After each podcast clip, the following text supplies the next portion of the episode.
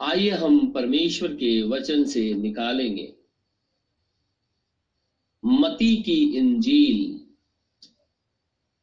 28 अध्याय 16 पद से लेकर के 20 पद तक। ग्यारह चेले गलील में उस पहाड़ पर गए। जिसे यीशु ने उन्हें बताया था। उन्होंने उसके दर्शन पाकर उसे प्रणाम किया, पर किसी किसी को संदेह हुआ। यीशु ने उनके पास आकर कहा, स्वर्ग और पृथ्वी का सारा अधिकार मुझे दिया गया है। इसलिए तुम जाओ, सब जातियों के लोगों को चेला बनाओ। और उन्हें पिता और पुत्र और पवित्र आत्मा के नाम से बपतिस्मा दो। और उन्हें सब बातें जो मैंने तुम्हें आज्ञा दी हैं, मानना सिखाओ। देखो, मैं जगत के अंत तक सदा तुम्हारे संग हूँ। परमेश्वर के इस वचन के पढ़े और सुने जाने पर आशीष हो। आमिन। हम मरकुस की इंजील उसका सोलह अध्याय। मरकुस की इंजील सोलह अध्याय, चौदह पद से। पीछे वह उन ग्यारहों को भी जब वे भोजन करने बैठे थे, दिखाई दिया। और उनके अविश्वास और मन की कठोरता पर उलाहना दिया। क्योंकि जिन्होंने उसके जीव उठने के बाद उसे देखा था, इन्होंने उनकी प्रतीति ना की थी। और उसने उनसे कहा, तुम सारे जगत में जाकर, सारी सृष्टि के लोगों को सुसमाचार प्रचार करो। जो विश्वास करे और बपतिस्मा ले उसी का उद्धार होगा। परंतु जो विश्वास ना करेगा, वह दोषी ठहराया जाएगा। विश्वास करने वालों में ये चिन्ह होंगे कि वे मेरे नाम से दुष्ट आत्माओं को निकालेंगे नई नई भाषा बोलेंगे, सांपों को उठा लेंगे। और यदि वे प्राण नाशक वस्तु भी पी जाए तो भी उनकी कुछ हानि ना होगी। वे बीमारों पे हाथ रखेंगे और वे चंगे हो जाएँगे। परमेश्वर के इस वचन के पढ़े और सुने, जाने पर आशीष हो। आमिन। हम प्रेरितों के काम दो अध्याय सैतीस पद से पढ़ेंगे। तब सुनने वालों के हृदय छिद गए और वे पत्रस और शेष प्रेरितों से पूछने लगे, हे भाइयों, हम क्या करें? पत्रस ने उनसे कहा, मन फिराओ और तुम्हें से हर एक अपने अपने पापों की क्षमा के लिए यीशु मसीह के नाम से बपतिस्मा ले तो तुम पवित्र आत्मा का दान पाओगे, क्योंकि यह प्रतिज्ञा तुम और तुम्हारी संतानों और उन सब दूर दूर के लोगों के लिए भी है, जिनको प्रभु हमारा परमेश्वर अपने पास बुलाएगा। उसने बहुत और बातों से भी गवाही दे देकर समझाया कि अपने आप को इस टेढ़ी जाति से बचाओ। अतः जिन्होंने उसका वचन ग्रहण किया, उन्होंने बपतिस्मा लिया।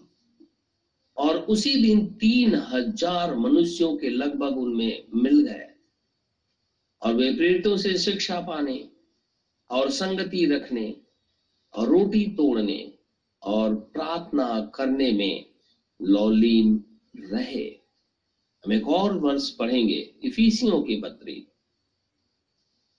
चार अध्याय। इफीसियों की पत्री चार अध्याय, पाँच पद। एक ही प्रभु है, एक ही विश्वास और एक ही बपतिस्मा है।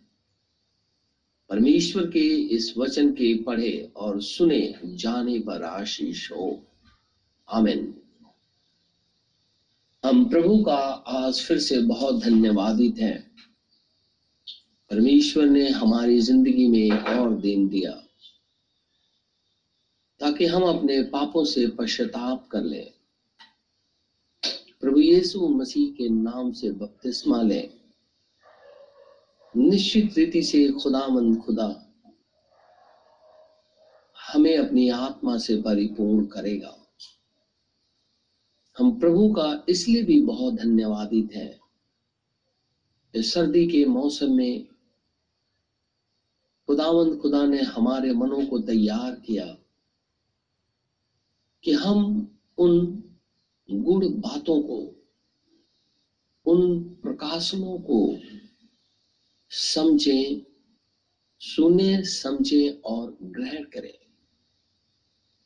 ये प्रभु का अनुग्रह है जो आज रात्रि हम पर हुआ है। और खुदा का हम इसलिए भी धन्यवादित हैं। हम सभी जन उसी की उपस्थिति में बैठे हुए हैं। और जब हम खुदावंद खुदा की उपस्थिति में बैठे हैं तो हम बपतिस्मे के विषय में जो कुछ भी प्रचार करेंगे और आप सुनेंगे और आपने अभी तक सुना वो सब कुछ खुदावन, खुदा के वचन से ही है। हमने इसमें कुछ जोड़ा नहीं। ना ही हमने इसमें से कुछ घटाया। लेकिन जो कुछ भी खुदावन, खुदा ने बपतिस्मे के विषय में दिया, उसको पूरी रीति से मैंने आपके सामने रख दिया। हम स्वतंत्र हैं। कि हम खुदा को ग्रहण करें या नहीं। क्योंकि अदन की बारी में भी खुदा ने आदम और उसकी पत्नी को स्वतंत्र रखा था और उस स्वतंत्रता के अंदर में उसने अपनी आज्ञा दी थी और आज्ञा इसलिए दिया था कि मनुष्य जीवन को ग्रहण कर ले। क्योंकि मनुष्य और ये सारा ब्रह्मांड उसका अपने हाथों का बनाया हुआ है। इसलिए अपनी बनाई हुई वस्तु को उसने आज्ञा दिया था।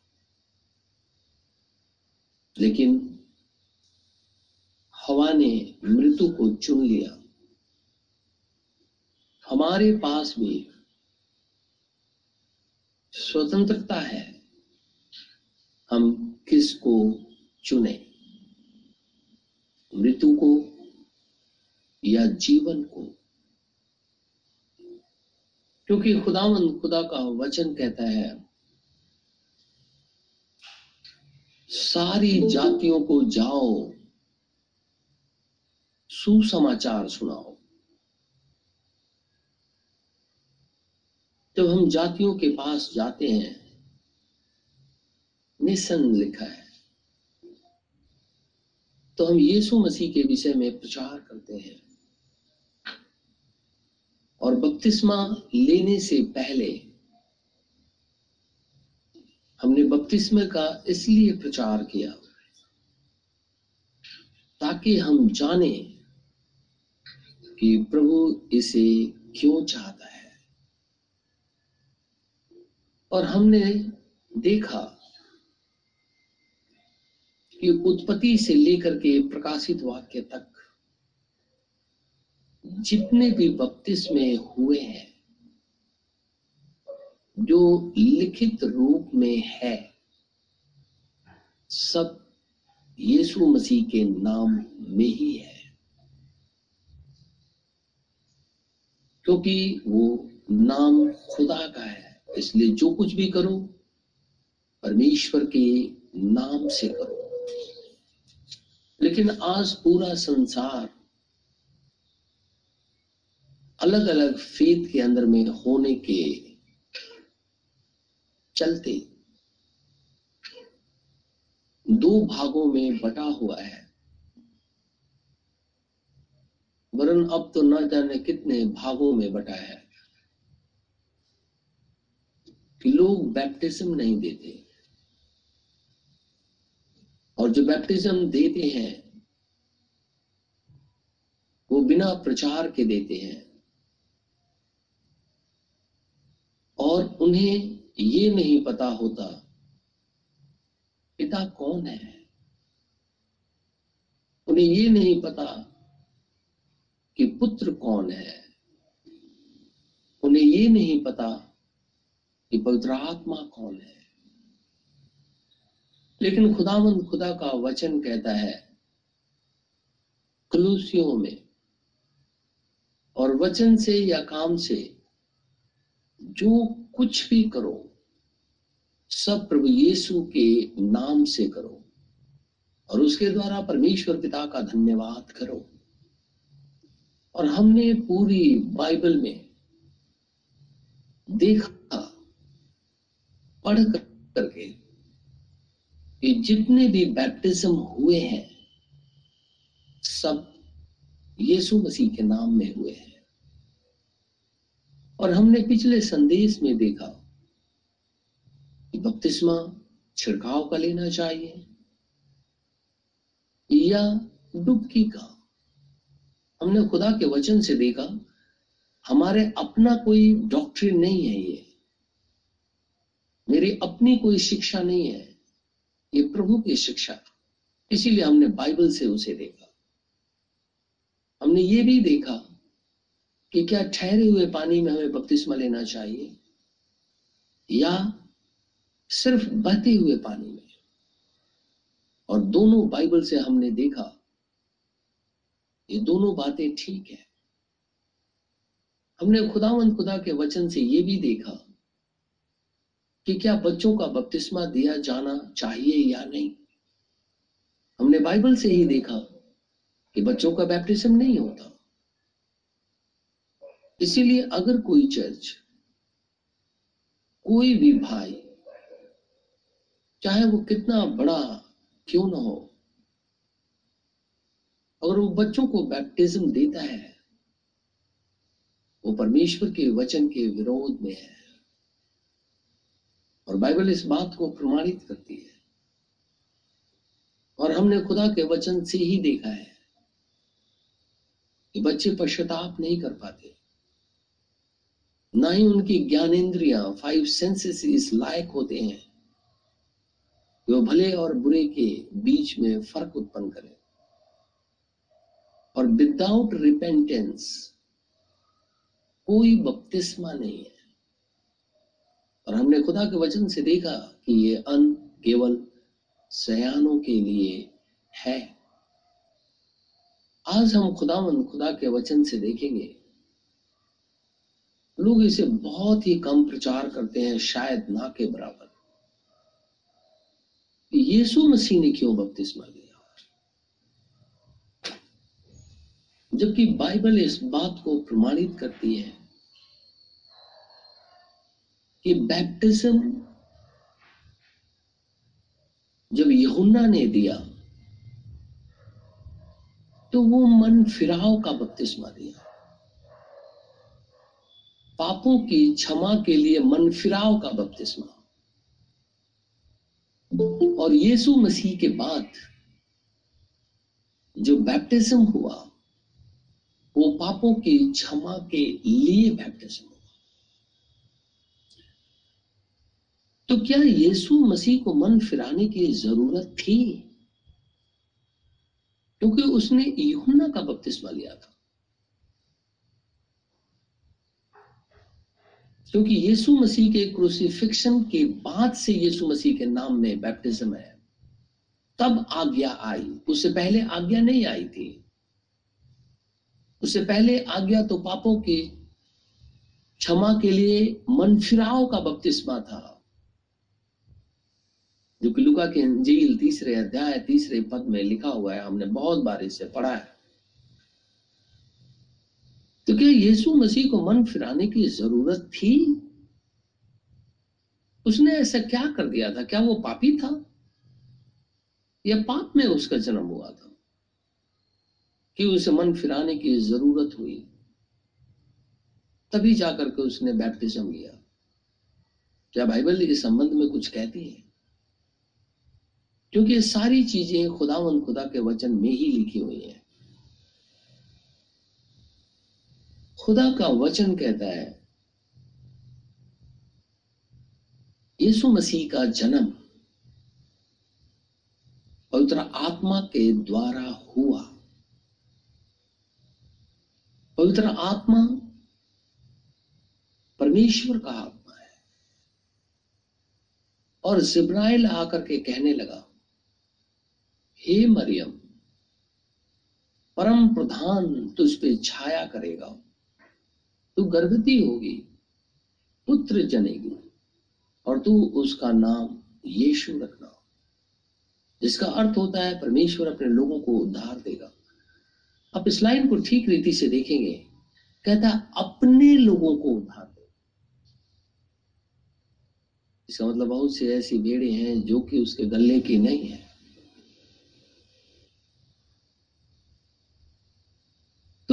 आज जो दुनिया में धूम मची हुई है, क्योंकि क्रिसमस ट्वेंटी फिफ्थ को सेलिब्रेट किया जाता है, जबकि बाइबल इस संबंध में कहीं पे भी नहीं लिखा है कि ट्वेंटी फिफ्थ को क्राइस्ट का जन्म हुआ है। लेकिन लोग सेलिब्रेट करते हैं और बड़े दावे के साथ करते हैं। लेकिन खुदावन खुदा का कलाम जो है, कभी इस बात को प्रमाणित नहीं करता। ना कोई इंस्क्रिप्शन ना कोई हिस्ट्री ये उसका जन्म ट्वेंटी फिफ्थ को हुआ था। लेकिन जब आप दानियल नबी की पुस्तक के अंदर में जब यहूदियों को सत्तर सप्ताह दिया था। जब आप उसे जोड़ेंगे से, और हमने एक बार जोड़ा था, तब यीशु मसीह का जन्म इस मंथ में नहीं आता। वो अप्रैल, मार्च, अप्रैल के अंदर में होता है और आपके मन में ये सवाल उठता है कि भाई कभी मार्च बोलते हैं, अप्रैल बोलते हैं।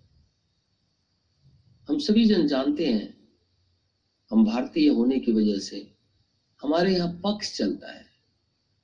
पक्ष मतलब पंद्रह दिन का। दो पक्ष लोग बोलते हैं, तीस दिन। तो उसमें आधा महीना इसका, आधा महीना उसका। जुड़ जाता है। ये कैलेंडर है। हम जो कैलेंडर घरों में लगाते हैं, ये रोमन कैलेंडर है जूलियन कैलेंडर बोलते हैं। लेकिन दुनिया सेलिब्रेट करती है इसे, क्योंकि यीशु मसीह का जन्म हुआ था, और हम कभी भी डिनाई नहीं कर सकते। हम अपने मसीहा की डिनाई नहीं कर सकते, उसका जन्म हुआ था। लेकिन बाइबल के अंदर में चेले जो खुदा के संग रहते थे उन्होंने कभी इसको सेलिब्रेट नहीं किया। लेकिन जब पगान चर्च के अंदर में आ गया और बलाम की शिक्षाएँ, इजबेल की शिक्षाएँ, ये सारी चीज़ें जब चर्च के अंदर में प्रबल होने लगी निकोलेटिन्स स्प्रीट ये सारी चीज़ें चर्च में ला करके थोप दी गई। लिखा नहीं है, थोप दी गई। थोपने का मतलब समझते हैं, कुछ चीज़ उठा कर ज़बरदस्ती लाद देना। ये थोपी गई है चर्च के ऊपर में। और कोई किसी को इसकी सुधी नहीं है। अगर कभी हम उनसे बातचीत करते हैं, वो ये बात कह के टाल देते हैं कि क्या मनाना बुरा है? मैंने कहा कहा बुरा है। लेकिन ट्वेंटी फिफ्थ को ही क्यों? अब उसकी हिस्ट्री जब पढ़ेंगे तो उस दिन संडे है। सन मत एस यू एन सूर्य देवता। उसकी जन्मदिन, पगान लोग बेबिलोनियंस मनाते थे। और उसको चर्च में ला करके शामिल कर दिया गया। इस दिन को। इसीलिए उसको बोलते हैं बड़ा दिन। बड़ा दिन का मतलब आप समझते हैं। दिन बड़ा होता है, उस दिन से शुरू होता है। और वो सन जो उनका देवता है, सूर्य देवता, उससे उसके वर्षिप करते हैं, क्योंकि उस दिन से वो बड़ा हो जाता है। दिन थोड़े से बड़े होने लगते हैं। उसकी वर्षिप है। भगवान जब आप पढ़ेंगे तो ये सारी बातें लिखी हुई हैं। रोमन कैथलिक हिस्ट्री में भी लिखी हुई है। आप उससे भी पढ़ सकते हैं। इंसाइक्लोपीडिया के अंदर में भी लिखा, आप पढ़ सकते तो यीशु मसीह का जो जन्म था, वो खुदावन, खुदा मरियम के ऊपर में साया किया था, तब उसका जन्म हुआ था। मैं आपको एक और बात कहूँ। यीशु मसीह का जन्म हमारा उद्धार नहीं करता, लेकिन यीशु मसीह का मरण हमारा उद्धार करता है। क्योंकि अगर वो नहीं मरे, जन्म लेने के बाद भी अगर वो ना मरे हमारे गुनाह माफ़ नहीं होंगे। इसलिए उसके बाद जजमेंट डे भी है। लेकिन हमारे कोई भी भाई, बहन या चर्च जजमेंट डे को नहीं मनाते हैं। क्योंकि तो उसके बाद जजमेंट होने को। वो भी डे को सेलिब्रेट करना चाहिए। ताकि लोगों को ये लगे कि खुदामन खुदा, प्रकाशित वाक्य एक के अनुसार में जब वो फायर है और न्याय के सिंहासन पे जब वो बैठा तो उसके अंदर में कोई दया नहीं हो फाड़ने वाले सिंह के समान गरजता है। कौन? लैम। लैम कौन? Jesus Christ. तो यीशु मसीह का जन्म हुआ। और चूँकि यीशु मसीह का जन्म पवित्र आत्मा के द्वारा हुआ तो पवित्र आत्मा से जन्मा हुआ। परमेश्वर का पुत्र, उसे पुत्र कहता है, उस शरीर को, इब्रानियों के पत्र पढ़ेंगे तो कहता है, उस देह को वो पुत्र कहता है। तो वो पुत्र जब जन्मा तो वो पापी नहीं था। बाइबल कहती हो तो पाप से अनजान था, उसको तो पाप पता ही नहीं क्योंकि उसका जन्म पाप में नहीं हुआ है। और जब उसका पाप में जन्म नहीं हुआ है तो फिर उसे मन फिराव का बपतिस्मा लेने की ज़रूरत क्या है? क्योंकि वो तो पापी है नहीं, वो तो पवित्र आत्मा से जन्मा है। मेरा जन्म मेरे माँ बाप से हुआ है।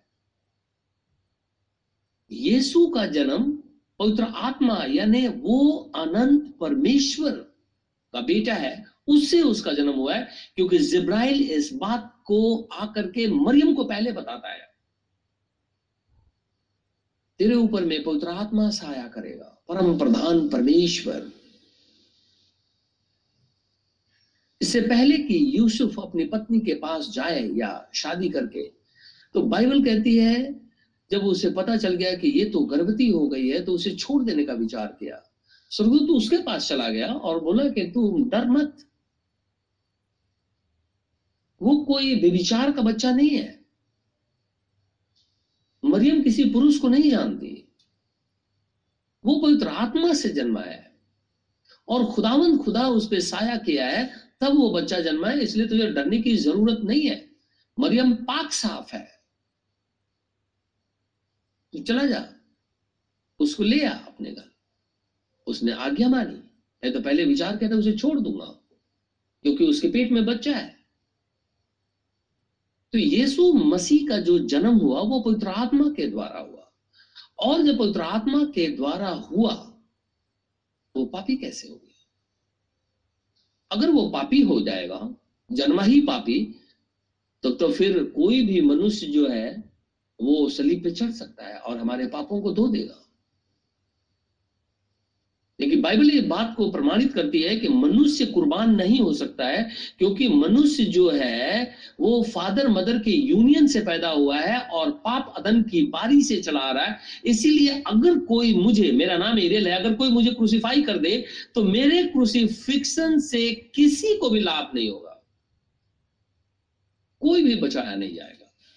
चाहे मैं कितना भी कहूँ कि मैं ठीक हूँ, फिर भी मेरे ब्लड के अंदर में आदम से वो पाप चला आ रहा। इसी को धोना है। तो यीशु मसीह के अंदर में जो खून है, वो खुदा का है। साइंस कहती है, हमारे मेडिकल के भाई और बहन अगर जानते हैं, बैठे हैं या पढ़े लिखे हैं तो कहते हैं कि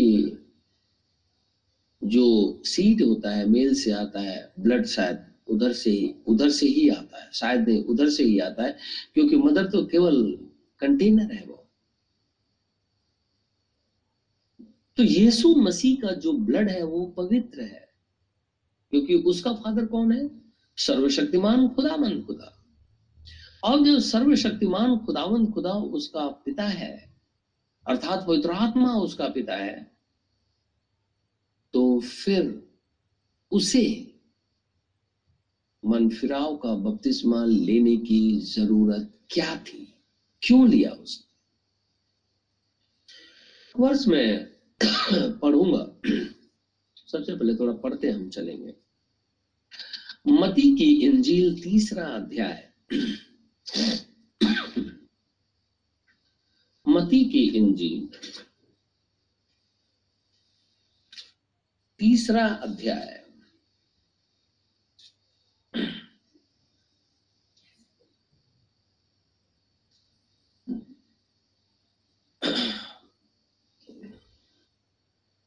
तेरह पद से।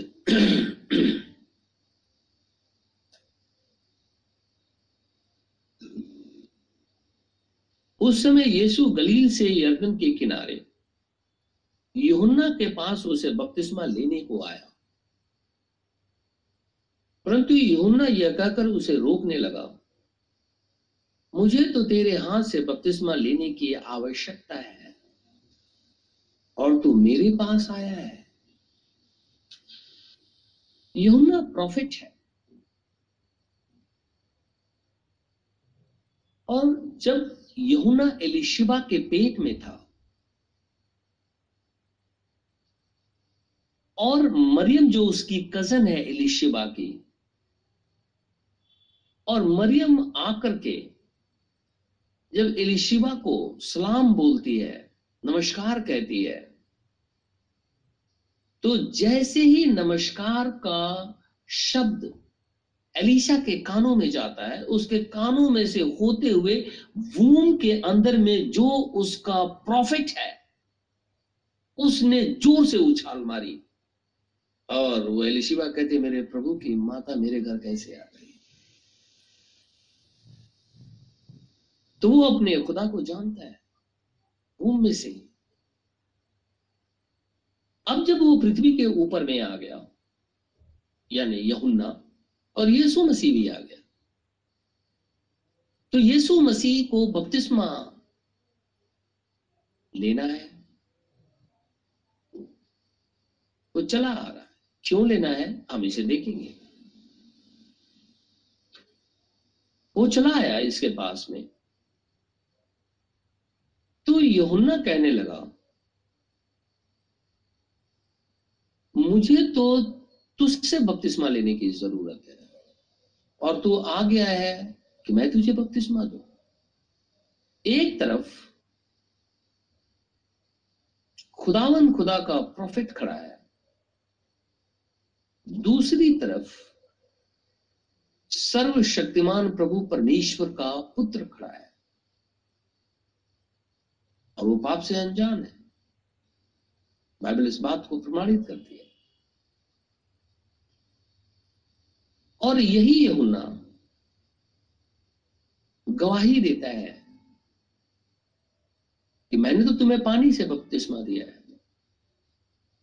लेकिन मेरे जो यहाँ खड़ा हुआ है, जिसको कोई पहचान नहीं रहा है, सारा इज़राइल उसे देख रहा है। फिर भी उसे पहचान नहीं रहा कि उस देह के अंदर में कौन है। और उसी की बाट इज़राइल जो भी रहा है, वो तो आग से बपतिस्मा देगा। तो यहुना यहाँ कहता है, मुझे तुझसे बपतिस्मा लेना है। क्योंकि यीशु मसीह जब बैप्टिज्म देता है तो बाइबल कहती है कि वो पवित्र आत्मा देता है। फायर जब मनुष्य के ऊपर में प्रबल होता है, जैसे पेंटिकोस्ट के दिन आया था, उससे पहले जंगल में, उससे पहले मूसा के पास तो वो सारी गंदगी को कंज्यूम कर देता है, जला देता है। तो यहुना इस बात को जानता है वो कहता है, अपने ही प्रभु से। मैं अपने खुदा को कैसे बपतिस्मा दे सकता हूँ? मैं अपने प्रभु को कैसे बपतिस्मा दे सकता हूँ? प्रभु से तो मुझे बपतिस्मा लेने की ज़रूरत है। तो सोलह पद में यीशु मसीह, पंद्रह पद। यीशु ने उसको उत्तर दिया, अब तो ऐसा ही होने दे। कैसा होने दे? क्या होने वाला है? यीशु मसीह कहता है, अपने प्रॉफिट को, क्योंकि ये पवित्र है, और आत्मा इसके अंदर में निवास करता है। और उस दिन, जिस दिन ये यीशु मसीह आया है, इज़राइल के बीच में उसे प्रकट होना है। और यहुन्ना को ये गवाही देना है कि पिंडू की नाई मैंने सर्वशक्तिमान को उतरते हुए देखा है। तो यीशु मसीह कहता है कि ऐसा ही होने दे। क्योंकि हमें इसी रीति से सब धार्मिकता को पूरा करना उचित है। अब तो ऐसा ही होने दे, क्योंकि हमें इसी रीति से सब धार्मिकता को पूरा करना है। कहता है, यीशु मसीह कहता है, जितनी भी धार्मिकता की बातें बाइबल के अंदर में लिखी हुई है ना, उसे पूरा होने दे। क्या लिखा हुआ है जो यीशु मसीह चाहता है कि वो पूरा हो? कहता है, तब उसने उसकी बात मान ली। प्रॉफिट ने बात मान ली। और यीशु बपतिस्मा लेकर तुरंत पानी में से ऊपर आया और देखो, उसके लिए आकाश खुल गया और उसने परमेश्वर के आत्मा को पिंडुक के समान उतरते और अपने ऊपर आते देखा। और देखो, यह आकाशवाणी हुई, यह मेरा प्रिय पुत्र है, जिससे मैं अत्यंत प्रसन्न हूँ। इंग्लिश में पढ़ेंगे तो लिखा है इन हुम आई एम वेल प्लेस्ड इसमें रहने से मैं बहुत प्रसन्न हूँ, क्योंकि वो देह है, जिस रीति से जंगल के अंदर में, अति पवित्र स्थान के अंदर वाचा का संदूक के ऊपर में दो खरूब बने हुए थे। खुदा वहाँ इज़राइल से मिलता था। वो चमड़े का पर्दा सामने टंगा रहता था और उस अति पवित्र स्थान के अंदर में कोई प्रवेश नहीं कर सकता। वही खुदामन खुदा। यीशु जो उसका पुत्र है, उसके अंदर में आकर के समा गया। अब वो एक दूत है, वाचा का दूत है। जैसे वहाँ पे एक संदूक था ना, यहाँ पे ये सोच लीजिए कि वो शरीर है, वो एक संदूक की तरह उसके अंदर में आकर के समा गया। इसीलिए वो एक कर्टेन है, जिसके अंदर में अनंत आत्मा है खुदावन खुदा है, जिसने आसारे ब्रह्मांड को बनाया है। क्योंकि आत्मा को एक देह की ज़रूरत होती है, ताकि वो प्रकट हो। यहुना इस बात की गवाही देता है, मैंने देखा है। थोड़ा हम और पढ़ेंगे। मरकुस की इंजील। पहला अध्याय।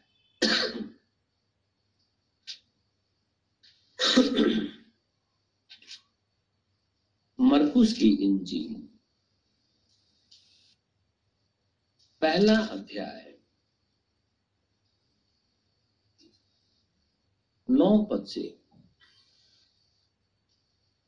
मरकुस यहाँ कहता है, उन दिनों में यीशु ने गलील के नासरत से आकर यर्दन में योहन्ना से बपतिस्मा लिया। और जब वह जल से निकलकर ऊपर आया, यानी डुबकी का बपतिस्मा ले रहा था ना,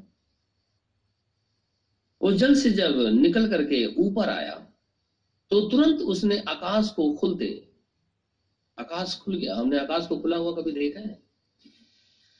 हम अक्सर ये कहते हैं, जब बादल छाया रहता है और बादल हट जाते हैं तो हम लोग कहते हैं, आकाश खुल गया है। बादल हट गया, आकाश दिखाई दे रहा है नीला।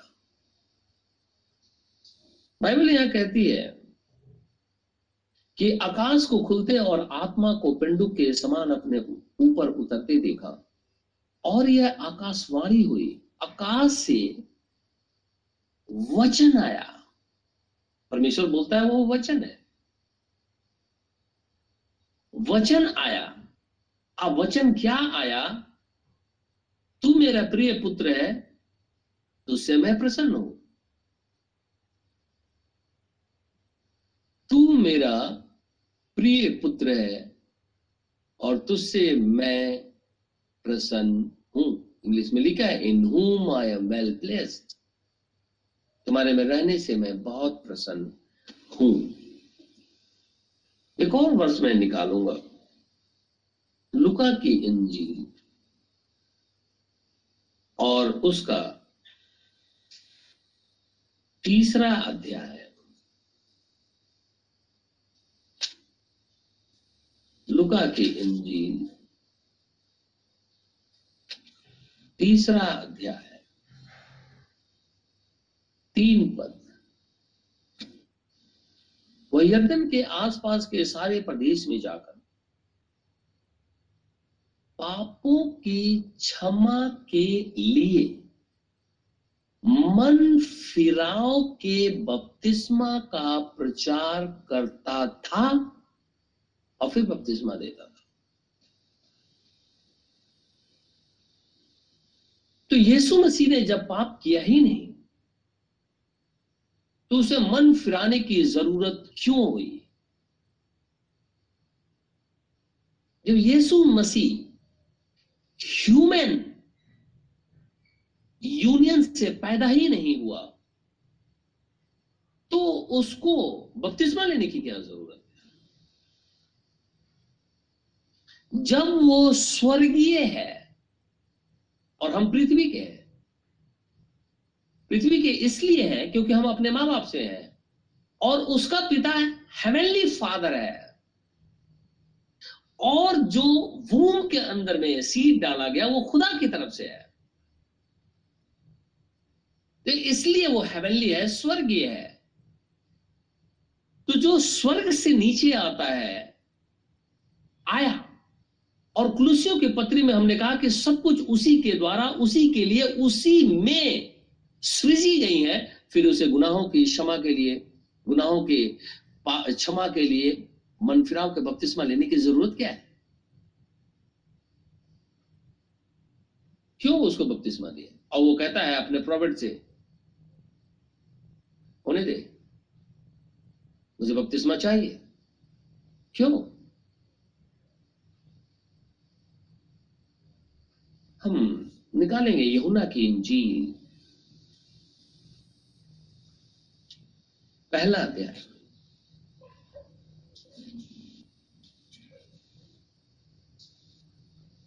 यमुना की इंजील उसका पहला अध्याय। उनतीस पद से मैं पढ़ता ट्वेंटी नाइन दूसरे दिन उसने यीशु को अपनी ओर आते देख करके कहा, ये सारे यमुना की गवाही है।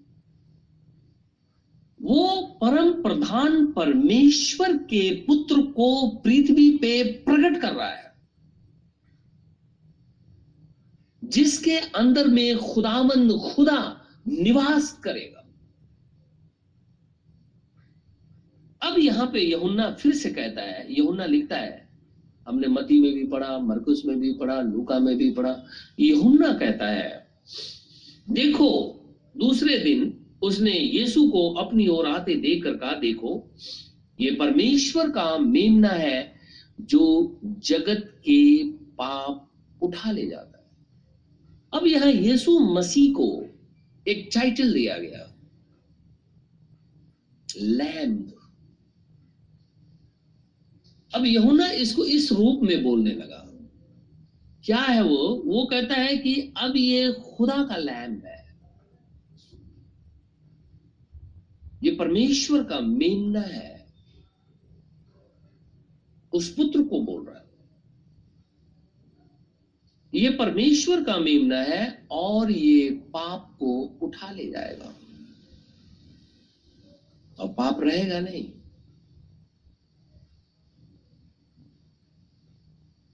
और बाइबल में जब वो खुदावन खुदा का मेमना है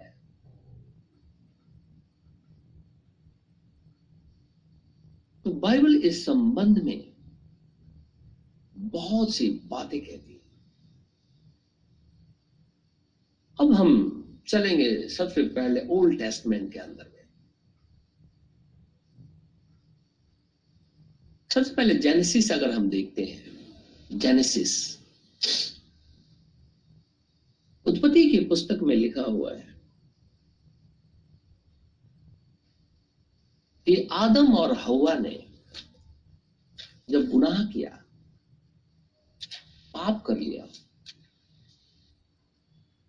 और पाप ये कि उसने परमेश्वर की आज्ञा को तोड़ दिया,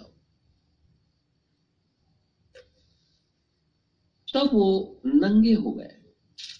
बाइबल कहती है, वो नंगे हो गए। और नंगे हो गए, उन्हें शर्म आने लगी। बड़ा अजीब सी बात है, आज फिर से लोग नंगे हो रहे हैं। और आदम को तो एहसास था कि मैंने पाप किया, इसलिए मैं नंगा हो गया। वो भाग करके गया, कपड़ा तो था नहीं। तो अंजीर के बड़े बड़े पत्ते तोड़ करके और अपने आप को लपेट लिया ताकि उसका नंगापन दूर हो जाए। लेकिन आज कपड़ा रहते हुए भी लोग अपने कपड़े को फाड़ करके नंगा घूमने लगे क्योंकि अगर कहेंगे किसी व्यक्ति का दिमाग खराब है और नंगा घूम रहा है, और उसे आप कहेंगे कि भाई आपका दिमाग खराब है, आप नंगे घूम रहे तो कहेगा हमारे को कहेगा, तेरा दिमाग खराब है, मैंने तो कपड़ा पहना है, लेकिन आप उसे देखिए, ध्यान से देखेंगे, वो नंगा ही है। और आजकल तो प्रचलन है कि जो कपड़े हैं वो भी फाड़ करके लोग पहनने लगे लेकिन आदम को एहसास हुआ था कि मैं पवित्रता से बाहर आ गया परमेश्वर के उस घेरे से मैं बाहर आ गया जिस घेरे के अंदर में जब मैं था और नंगा था, फिर भी मुझे एहसास नहीं था कि मैं नंगा फिर रहा हूँ। और उसकी पत्नी भी। लेकिन जैसे उस घेरे से बाहर निकल करके आ गई, अर्थात खुदावन, खुदा का वचन का जो घेरा लगा हुआ था, उसको तोड़ करके बाहर आ गई, क्योंकि वो स्वतंत्र खुदा ने उसे रखा था। जैसे वो पवित्रता से बाहर निकल करके आती है, उसे एहसास होता है, वो नंगी है। हमारे साथ भी ऐसा होता है। जब आप खुदावन खुदा के वचन को ग्रहण कर लेते हैं तो आपको लगता है कि मैं उस नंगेपन से बाहर आ, अंदर आ गया। अब कपड़े पहन लिया मैंने। लेकिन अगर खुदावन खुदा के प्रेजेंस से जब बाहर निकल जाते हैं तो महसूस होता है कि वो नंगा है। उस व्यक्ति से आप पूछेंगे तो तरह तरह की बातें बोलने लगेगा वो। अपने दिन भर दुखड़ा ही रोएगा कभी खुदा की बड़ाई नहीं करेगा क्योंकि वो खुदा उन खुदा के प्रेजेंस से बाहर आ गया है। आदम के साथ ऐसा हुआ। लेकिन दौड़ करके वो अंजीर के पत्ते तोड़े और अपने नंगेपन को ढांप लिया। खुदा आया। पूछने लगा, हे आदम हे आदम, तू कहाँ है? चुप रहा। खुदा आवाज़ लगाता है। आज भी हमारे दरवाजे पे, लोदिकिया कलिसिया काल के अंदर में बाहर दरवाजे पकड़ा हुआ खटखटा रहा खोल दो दरवाज़ा। दरवाज़ा खोलो, मैं अंदर आता हूँ। तो लोगों, दरवाज़ा नहीं खोलते। आपने देखा होगा कि ये जो चित्र है, लोग अक्सर अपने घरों में लगाए रहते हैं। देख, मैं दरवाजे पे खड़ा हुआ, खटखटाता हूँ, जो दरवाज़ा खुलेगा, मैं उसके साथ भीतर जाऊँगा, खाना खाऊँगा, वो भी मेरे साथ। और यीशु मसीह दरवाजे के बाहर ऐसे नोक करते हुए दिखाई देते जिस व्यक्ति ने इस चित्र को बनाया था और उसे जब पहली बार उसने लगाया तो कहते हैं कि लोग उसके ऊपर में हंसने लगे थे। वो इमेजिन किया था। वो यीशु मसीह का चित्र नहीं है, वो इमेजिन है। तो लोग उस पर ठट्ठा करने लगे कि ये दरवाज़ा जो बनाया है, इसमें कुंडी तो है नहीं, क्योंकि बाहर से कुंडी लगाते हैं ना, ताला वाला लगाते हैं। तो उसके ऊपर हंसने लगे, जब वो हंस रहे थे तो उसने पूछा, आप लोग हंस क्यों रहे हो? तो बोला कि दरवाज़ा बना दिया है, इसके अंदर में कुंडी है। कोई जाएगा धक्का मार के अंदर चला जाएगा। उस चित्रकार ने एक जवाब दिया था। उसने कहा, कुंडी अंदर से बंद है, बाहर से नहीं। इसीलिए खुदा खटखटा रहा हम अपने घर के दरवाजे अंदर से बंद करते हैं। अपने दिल के दरवाजे अंदर से बंद करते हैं। बाहर से नहीं बाहर से तो खुदा खड़ा है। अंदर से बंद है। इसलिए अपने मन की गुंडी खोलो। खुदा के वचन में अपनी ज़िंदगी जीना सीखो। निश्चित रीति से खुदावन खुदा ज़िंदगी देगा और बहुतायत का ज़िंदगी देगा। उसका वायदा है। अंदर से अपने घर के दरवाजे खोलो। परमेश्वर को आने दो। अनंत जीवन चाहिए या गंदगी, फैसला हमें करना है। आदम को उसने आवाज़ लगाई। आदम चुप रहा, ले फिर उसने आवाज़ लगाई हाँ प्रभु, मैं यहाँ पे हूँ। हम तो आवाज़ भी नहीं लगाते। और अंत समय चला आ रहा है रैप्चर होने के हुआ है। पृथ्वी पर नाना प्रकार की बीमारियाँ फैली हैं, फिर भी हम अपने खुदावन, खुदा को आवाज़ नहीं लगाते हैं। वो आवाज़ लगाता है, कहा है तू तो? उसने कहा मैं नंगा हूँ, इसलिए छुप गया था। बोला, किसने बोला तुझे तू नंगा है? ये एहसास तुझे कैसे हुआ कि तू नंगा तू तो कल भी नंगा था, मैंने तुझे मिट्टी से बनाया था, लेकिन अपने वचन के घेरे में, पवित्र आत्मा के प्रेजेंस के अंदर में वो था तो इसलिए तेरे नंगापन तुझे ढका हुआ था। आज तुझे कैसे पता है कि तू नंगा है? कैसे तुझे पता? क्या तूने मेरी आज्ञा तोड़ दी?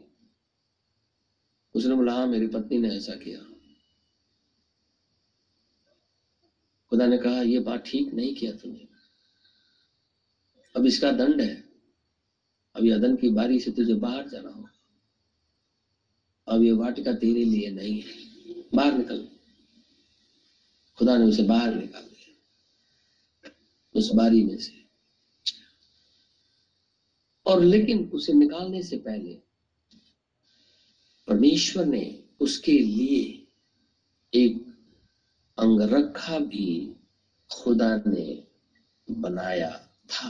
हम निकालेंगे जेनेसिस चैप्टर थ्री उत्पत्ति की पुस्तक। तीसरा अध्याय।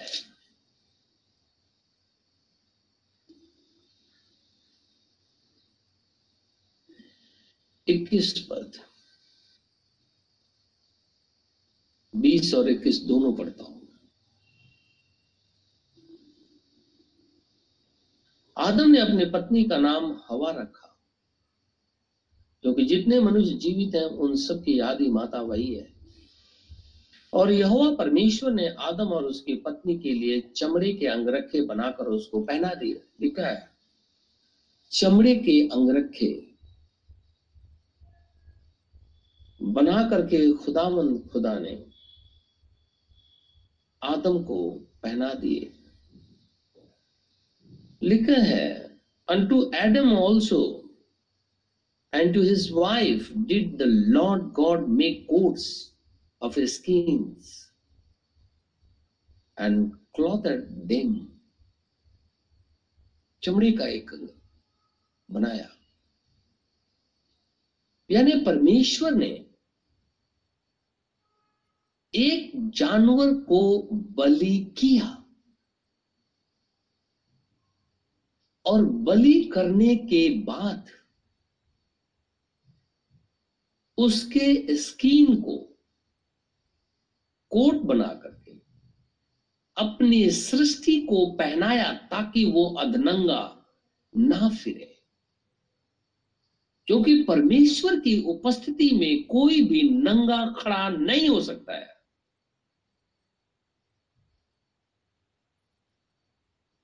और किसी का वध करना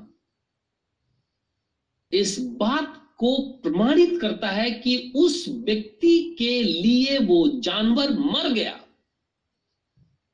अगर आदम पाप नहीं करता तो परमेश्वर को उस स्कीन का कोट बना करके, यानी किसी जानवर के चमड़े का कोट बना करके पहनाने की ज़रूरत नहीं थी। यानी खुदा को किसी जानवर को मारने की ज़रूरत नहीं थी, क्योंकि सृष्टि हो चुकी थी और खुदा सातवें दिन विश्राम कर लिया था।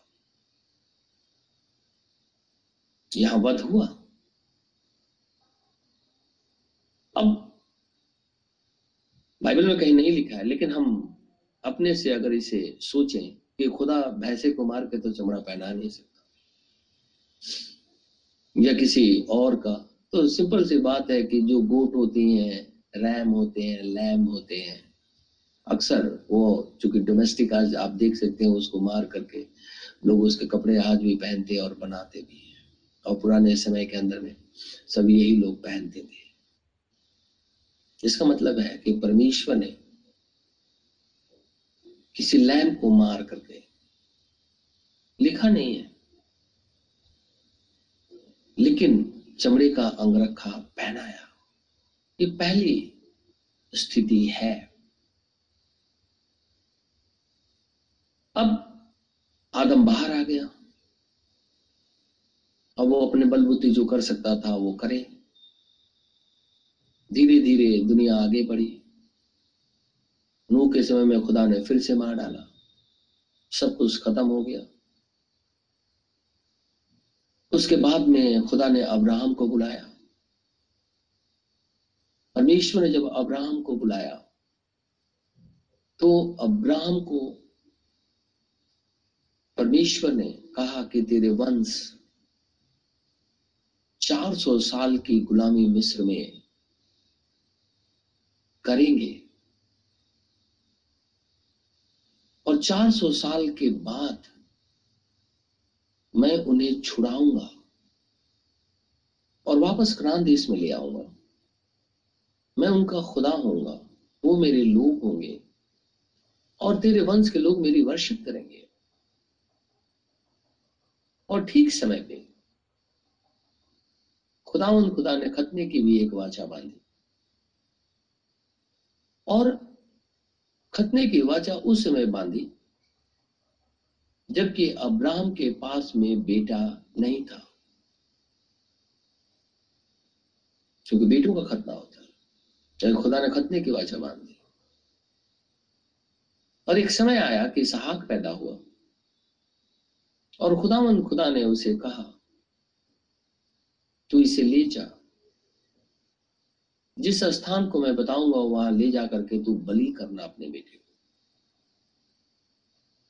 मैं देखना चाहता हूँ कि तू मुझे ज़्यादा प्यार करता है या अपने इकलौती संतान को?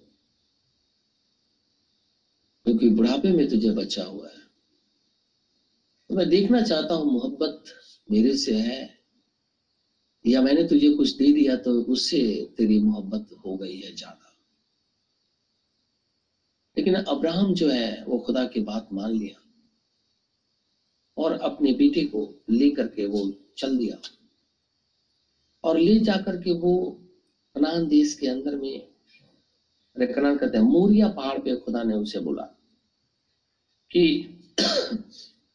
मोरिया पहाड़ पे उसे ले जाना और वहाँ पे उसे ले जाकर के वध करना, यानी जान से मार करके मुझे चढ़ा देना ताकि मैं ये जानूं कि तू मुझसे प्यार करता है कि नहीं?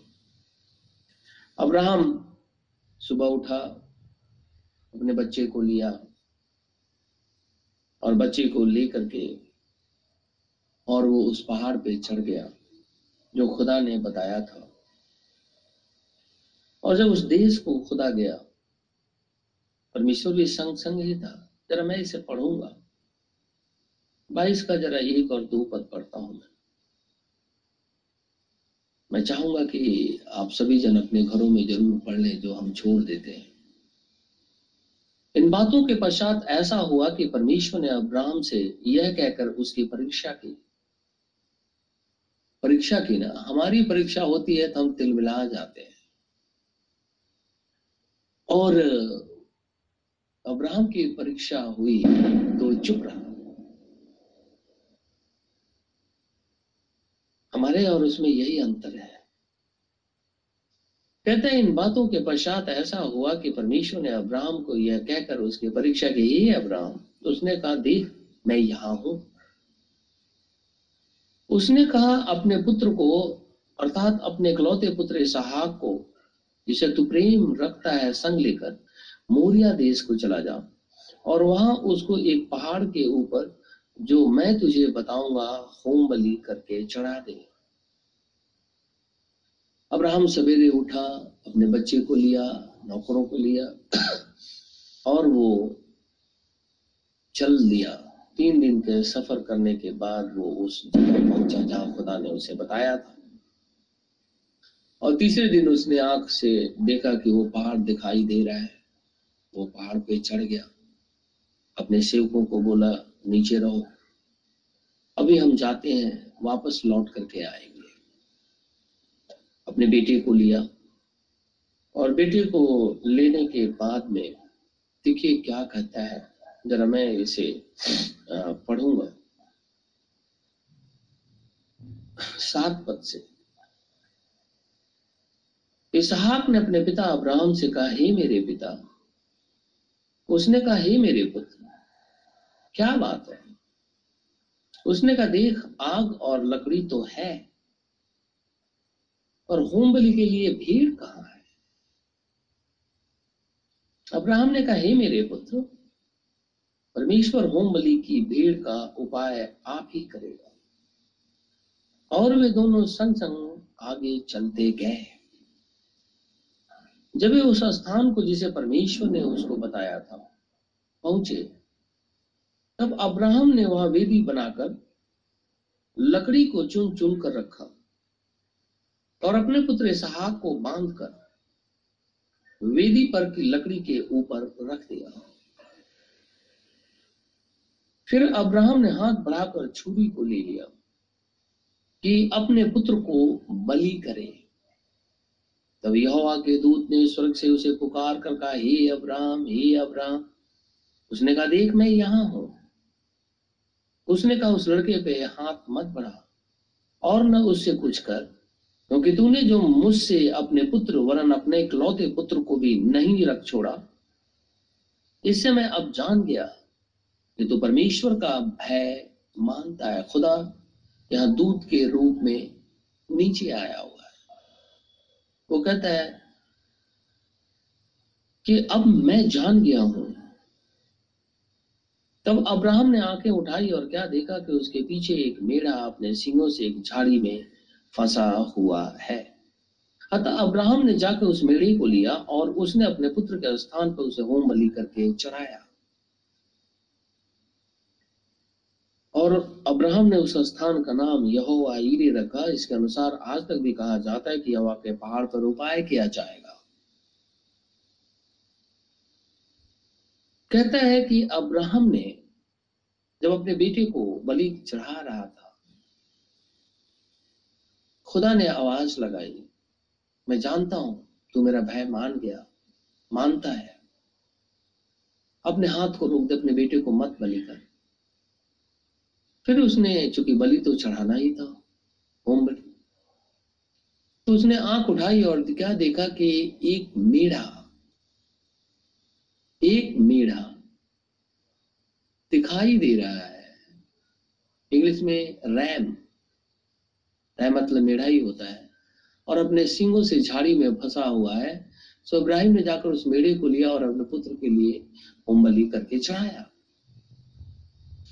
मेढ़ा जानते हैं, लैम का पिता होता है।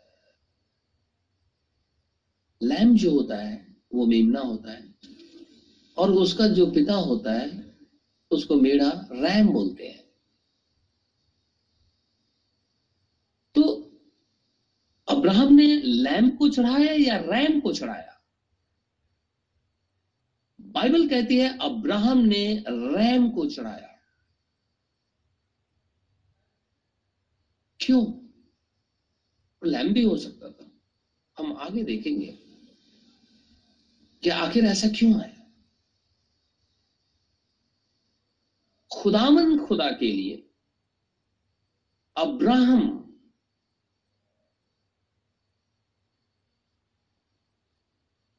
जो कि विश्वासियों का पिता कहलाता है। अपने पुत्र को उसने बलिदान करके चढ़ाया, लेकिन खुदावन खुदा ने उसके बदले में उसे रैम दिया। लैम्ब नहीं, रैम फादर को दिया, ताकि वो बलि चढ़ाया जाए।